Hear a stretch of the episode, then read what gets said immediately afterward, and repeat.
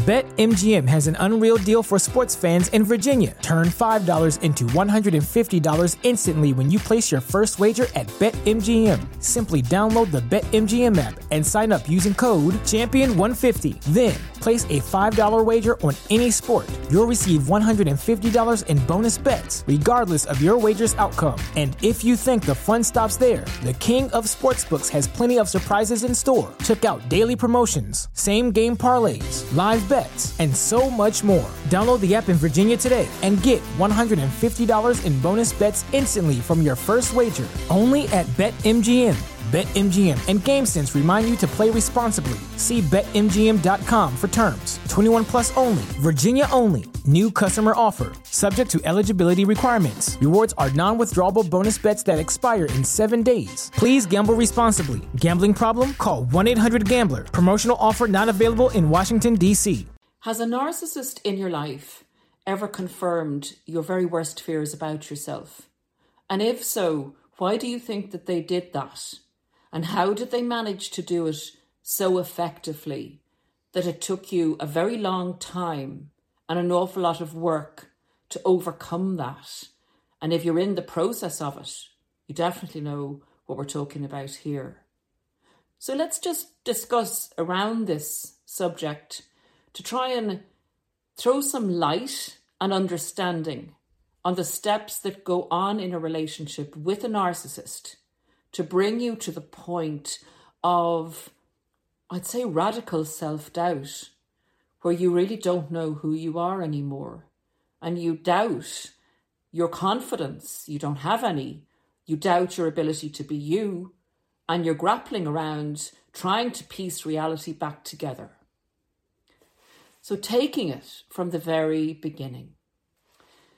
A narcissist obviously views another person, another human being, as a resource, as somebody that they can obtain narcissistic supply from, which in its essence is emotional reaction to something a narcissist does and validation and belief in the self mask. So they have to pick a candidate who is going to be very suitable for this role to fit into. And that t- candidate sometimes will have to be anybody if they have to make do with what we call a person who's a supply to the narcissist. They have to pick up a temporary or a transitionary supply. But the narcissist's ideal supply is going to be someone who is aware of their their faults, if you want to put it like that, or what they perceive as faults in themselves, but is also a, a giver and a helper and overgives even would be the ideal for a narcissist. So the narcissist knows when they see this person or they perceive this person is the ideal source of narcissistic supply to be brought into an intimate relationship. They need to embed or do the buy in on that person. So the buy in is basically two pronged. One, it's learning the person's vulnerabilities, and two, it's learning the opposite of the vulnerabilities and how to actually get that person hooked on the narcissist supply because this is going to be a two-way transaction. The narcissist will work every angle to try and make their source of supply their partner dependent on them just as they are on the partner.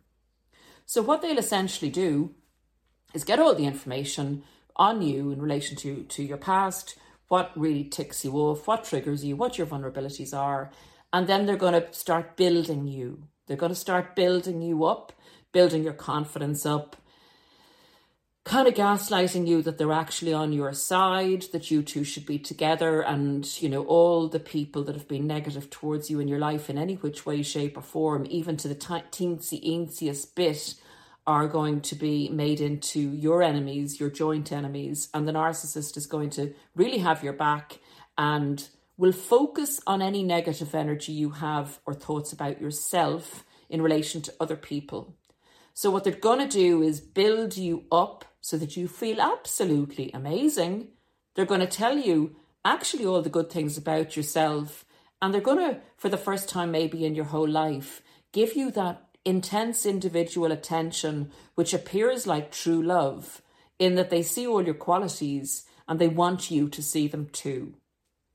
That, my friends, is essentially the hook.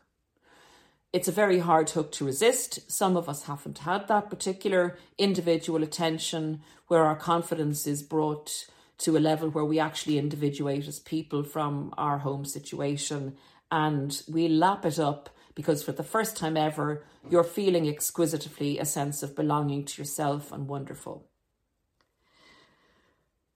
What they do in this stage is actually praise you also to others. Um, they may bring you around to their family or their friends and really vamp you up in front of the friends and family to be this great person. And, you know, we can often think, gosh, this person really does love me. They're really proud of me and they're showing me off to the friends and family. But in actual fact, in essence, what they're actually doing is showing the family and friends I am so great. This is the narcissist now. I'm so great that I've managed to hook me this this wonderful person. So it's all about the narcissist and that they deserve it and they want other people to be envious of them. But we don't see that at the time. So it kind of gives the narcissist a double whammy in that it's hooking their source of supply and it's giving them narcissistic supply from the attention other people are giving them as they're pushing their new partner into family and friends' faces. So narcissists will always, always get the most money, get the most um, product for their buck, if you know what I mean. They their manipulations are two and threefold in that they will bring the narcissist the advantages. They don't, they're not wasters, if you know what I mean. They are wasters, but they don't waste opportunities or manipulations. They're going to get benefits from all angles as long as the manipulations are working for them. And as long as you don't have the blinders off, as long as you aren't awakened and can see exactly what's going on, and it is so predictable, and they all do it. So once you're you've gone through the narcissistic initiation and got the education, you'd be so much so much easier to spot a narcissist going forward. Okay, so essentially what they do, so I'm just looking at my notes, guys. Essentially what they do is they build a fake world for you and them. They build a fake reality and they put you in this part that allows you to be the great person that you actually are. That you actually are. That with a bit of nurturing prior to this, or probably along the way, if you hadn't met the narcissist, you would have come into full bloom, so to speak. So they basically uh, force your fruition or fertility or blossoming and it feels absolutely goddamn wonderful. That's all I can say. And I know you guys know what that feels like. The love bomb of the narcissist, where they prop you up, make you feel amazing, and actually build it on truth, which is that's another kind of cognitive dissonance thing that's really hard to get our heads around when we are when the narcissist actually at the end confirms our worst fears um, because that that that was real you know when they were building you up when they were using your qualities and building on your qualities, you believed it because you knew you had those qualities, but they just made them, helped you to make them flourish by believing in you. Simple as that. So, just at this point, I would like to say, I'll give you an example of this in real time.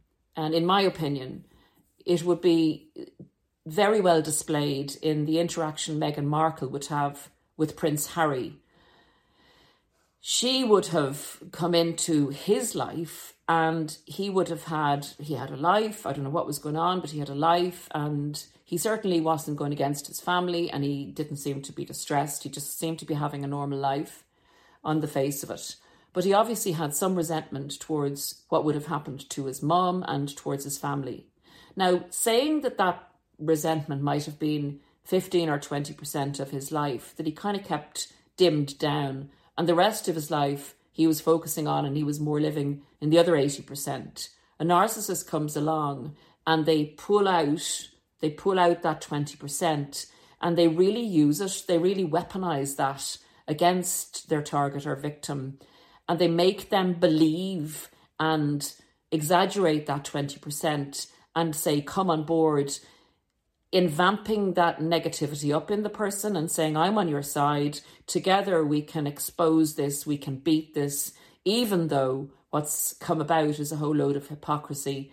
the narcissist will get their hooks in in that way, just as I'm saying in this example. And the end hasn't come for Meghan Mar- Markle's partner, but this is what is going to unfold, in my humble opinion, as the relationship deteriorates. But that is a prime example of Meghan Markle, say, bringing out Prince Harry's worst fears in himself and going against his whole family in relation to harping on the wound about his mother's death and his mother's mistreatment within the family. So she totally turned him right against the family, isolated him, and created this fake reality in which he now lives, where they're both ex- espousing, you know, love and kindness and care and communication, and they've both ostracized both families. So there's that's going on in real time for you to actually look at and see how that unfolds. And we will get into the rest of that in this part of the podcast as to how then you get pulled down from that high place of self worth and self belief. When the narcissist starts to see you shining too greatly and your wonderfulness and your self confidence is brimming, and other people are seeing it, that takes attention from the narcissist, makes the narcissist feel inferior because you're the one that's shining. You're starting to put in boundaries and say, you know, expecting more for yourself because your self respect and self value has increased. The narcissist says, No, no, no, no, no, that ain't going to happen. I only wanted you to feel good about yourself so I could hook you and own you and you belong to me. So I am taking that away from you now because this is the time where you need to pour out the servitude and gratitude because it was I, me, God, that did this for you, that made you feel so great. It belongs to me, doesn't belong to you. And that's when the person starts the period of self doubt because the narcissist essentially says, I believed in you and I took you into this film, movie set with me, and I put you in a part. And I am telling you now that you're getting too big for your boots. I will remove you from that part because you weren't good enough in it. You didn't add up. And the narcissist starts to strip you down in the devaluation phase to bring you into a horrific phase of the pre discard, mini discard phases, the silent treatments, and the torturous flip of your self belief and your association then with the feel good factor and the fact that the self belief wasn't generated from you or of you, even though you believed in yourself, it's dependent totally on the narcissist's validation of that self belief. So, what is actually necessary is that that has to occur again, that self belief and build up, but it has to come from you in the recovery phase. So, this is the tricky bit. This is the bit where you're navigating gushing streams of water and trying to get to the other side. You're holding on to rocks, you're slipping off, and you need help and guidance probably at this stage. And that's often why we search out this information to get us to the other side of the stream, so to speak, when the narcissist starts to strip you, starts to take your self respect and your newfound self belief and confidence away because the narcissist owns it in their minds. So they're starting to devalue you. In the devalue that they do, they seek to slap you with the truth in the moment, their truth in the devaluation stage, that you're not all that. I believed in you in the beginning. Everybody believed you in the beginning, but the people that said bad things or negative things about you as you grew up and here we have Prince Harry again, the small percentage of their life where there was negativity or other people put them down for whatever reason or said that they weren't good at this or they weren't good at that. The little negative section of, of negative belief that we all have in our lives. The narcissist vamps up at the beginning and at this, sorry, vamps up with other people, against other people in the beginning. They weaponize it to isolate you from other people, saying all those people were wrong in the beginning. And in the end, what they do is they vamp it up again, saying all those people and the tiny percentage of people and the tiny percentage of negative beliefs, that was all true. That was all actually true. I did my best for you. I believed in you. I really believed in you. And I supported you. And I gave you every opportunity to be the person that you told me you were, and I thought that you were. But in actual fact, the truth was the negative stuff and what those people said. And now I see that what those people said about you is actually true. And that is the absolute mind mess that the narcissist will bring you through. That process that you get towards the end. And what has actually happened is whatever negativity you carried within yourself has been weaponized against you with the slap in the face by the narcissist with their supposed truth when they want to dump you, discard you, devalue you, when they've had the use out of you in the devaluation phase, where you've pumped out narcissistic supply and you continue to do so until they find a fresh source that they're going to do the buy in for and go through the whole process again, exactly the same.